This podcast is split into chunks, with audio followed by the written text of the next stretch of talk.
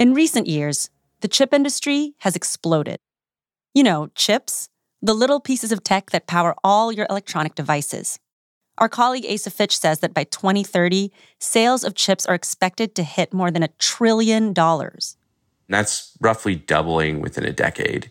So there's just an enormous market for chips going forward. Just everybody's living more digital lives. You know, everybody's living in the digital sphere more, whether that's, you know, using VR headsets.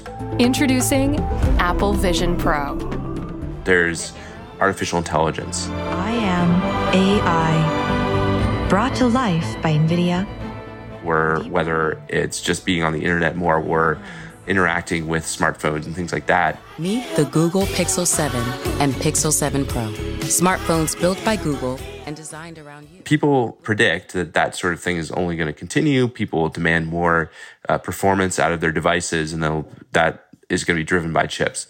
So the demand for chips is just insatiable. Right now, the US relies mostly on foreign companies for these chips, but it wants to build up domestic chip manufacturing in case international conflicts choke off supply. And one of the companies the US hopes will step up is Intel. Intel is sort of indispensable to the US. Policymakers in the US want a thriving domestic chip industry. And the only really viable domestic supplier of the most advanced chips is Intel. So the US government and the US military sort of needs Intel to succeed at this point. For decades, Intel was considered a titan in the tech industry. It was one of the big companies that helped drive the wide use of personal computers. But in recent years, it's been struggling. Its CEO has even said that the company is in a quote, mud hole it's behind a lot of its competition and it's trying to catch up. It's pulling out all the stops. Welcome to The Journal, our show about money, business, and power. I'm Jessica Mendoza. It's Thursday, June 8th.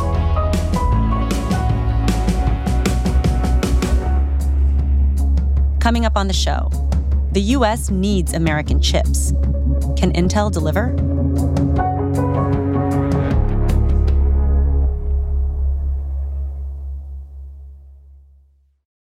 This episode is brought to you by Indeed.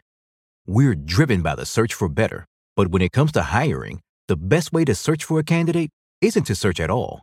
Don't search, match with Indeed. Use Indeed for scheduling, screening, and messaging so you can connect with candidates faster. Listeners of this show will get a $75 sponsored job credit to get your jobs more visibility at Indeed.com slash journal. Terms and conditions apply.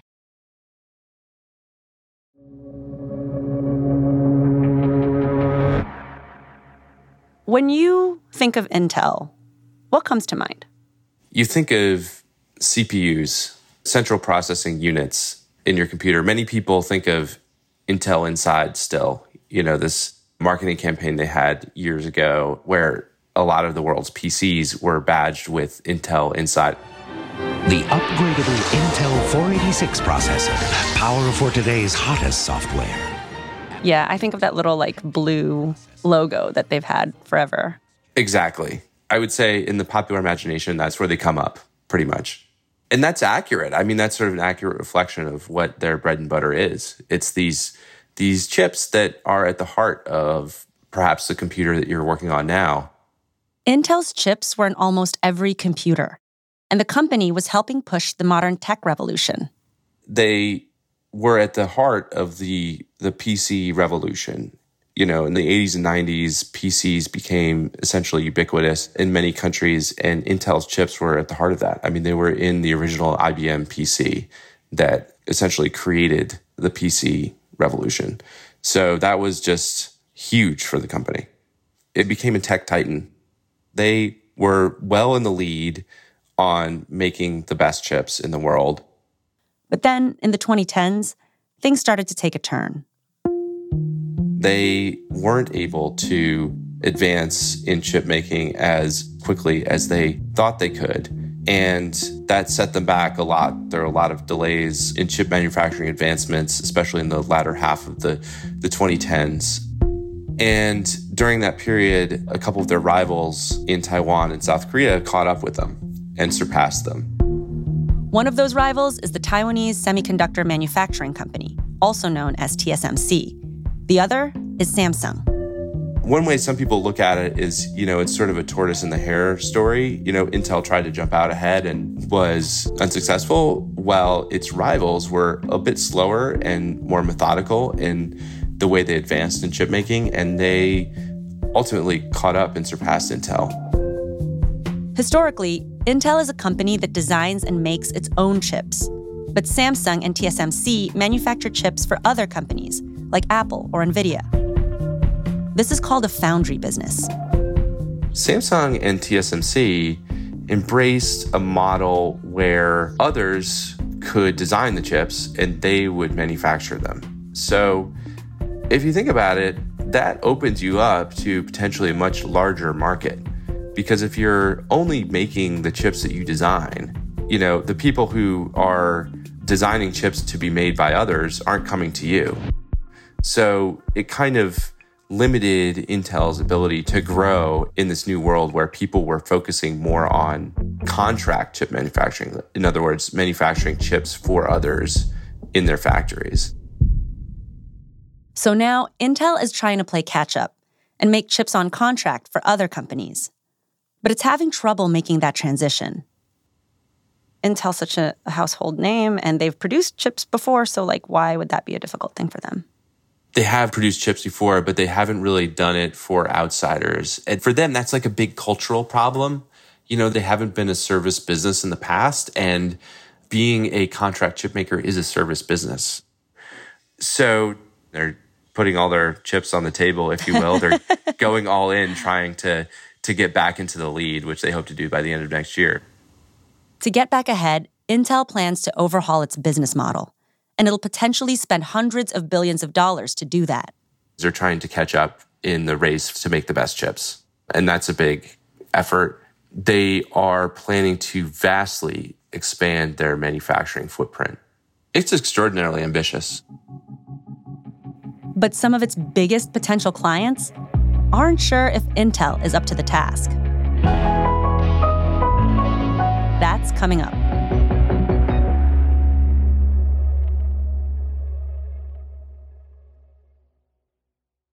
This episode is brought to you by Indeed. We're driven by the search for better, but when it comes to hiring, the best way to search for a candidate isn't to search at all. Don't search, match with Indeed. Use Indeed for scheduling, screening, and messaging so you can connect with candidates faster. Listeners of this show will get a $75 sponsored job credit to get your jobs more visibility at Indeed.com slash journal. Terms and conditions apply. This episode is brought to you by Canva. It's time to ditch your old presentation programs at work and try Canva presentations instead. It'll help you create stunning slides in no time. No design experience needed. Just start with one of the designer made templates or generate something in seconds with AI. Then polish it up and get ready to wow your audience. It's that easy. Nail your next work presentation with Canva presentations at canva.com. Designed for work. Tap the banner to learn more.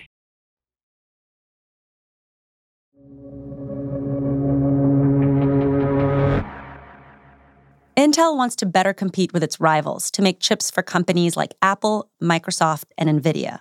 They have a goal of becoming the world's second largest contract chip maker by 2030. And in order to do that, Intel really needs to attract the biggest customers of those contract chip manufacturers. The architect of the plan to get there is Intel CEO Pat Gelsinger. Here he is on Bloomberg.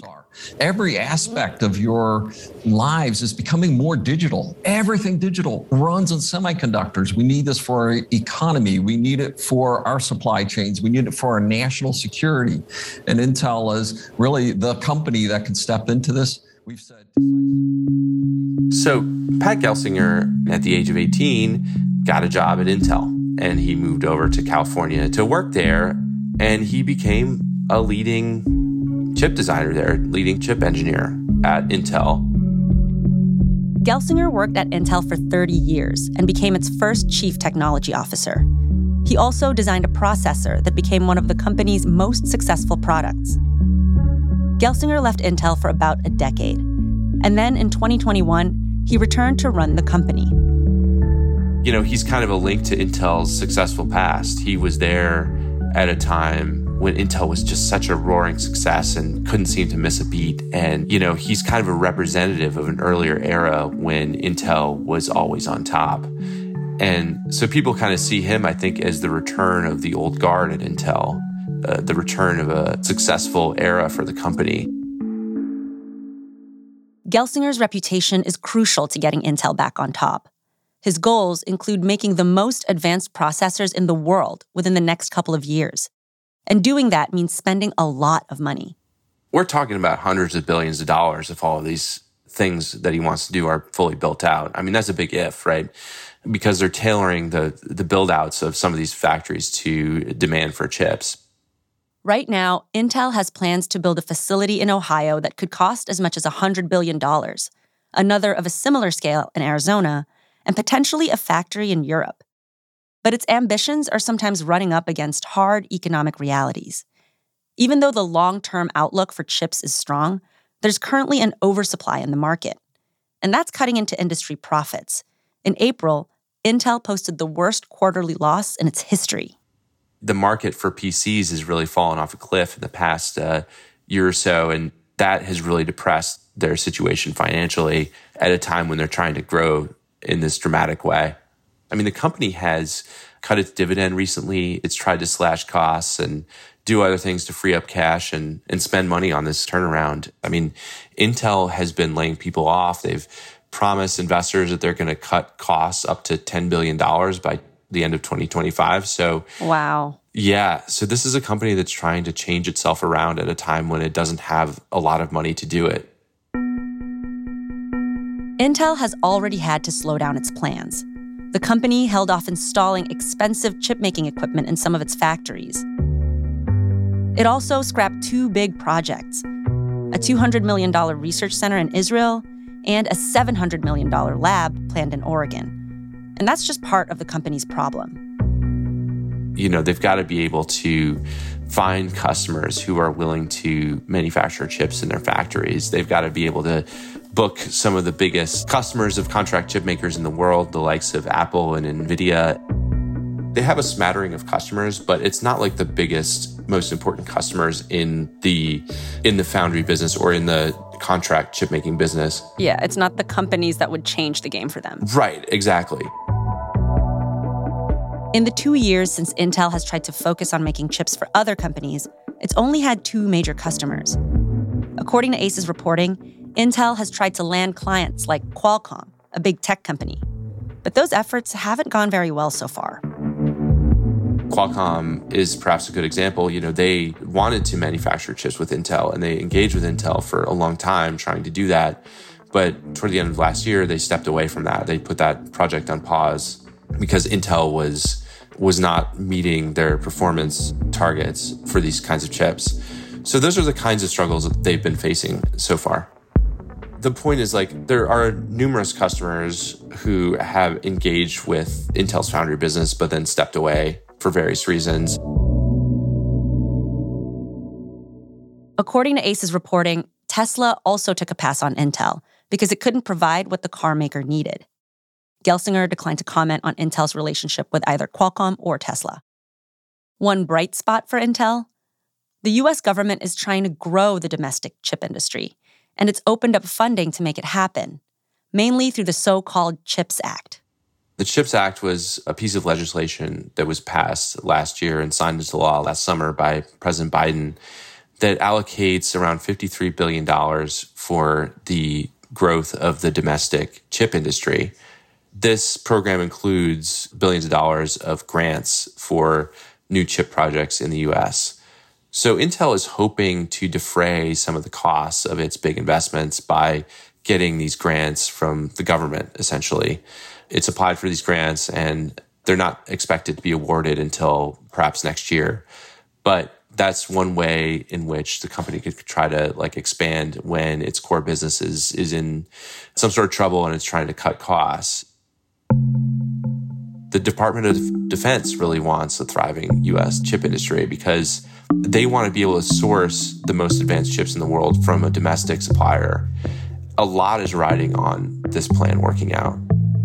So there are big plans and a lot of moving parts. Is Intel up to the task? Well, that's sort of the big question that, that hangs over the company right now. The strategy that they've laid out is the type of corporate strategy where if it succeeds, it's probably going to succeed in spectacular fashion. If it fails, it's probably going to fail in spectacular fashion. It's one of these things where they've just pulled out all the stops and they they're rushing forward to make it work. So they're doing absolutely everything they can to reinvigorate themselves.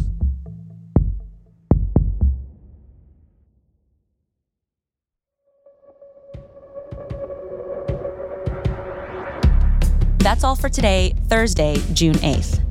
The Journal is a co production of Gimlet and the Wall Street Journal. If you like our show, follow us on Spotify or wherever you get your podcasts. We're out every weekday afternoon. Thanks for listening. See you tomorrow.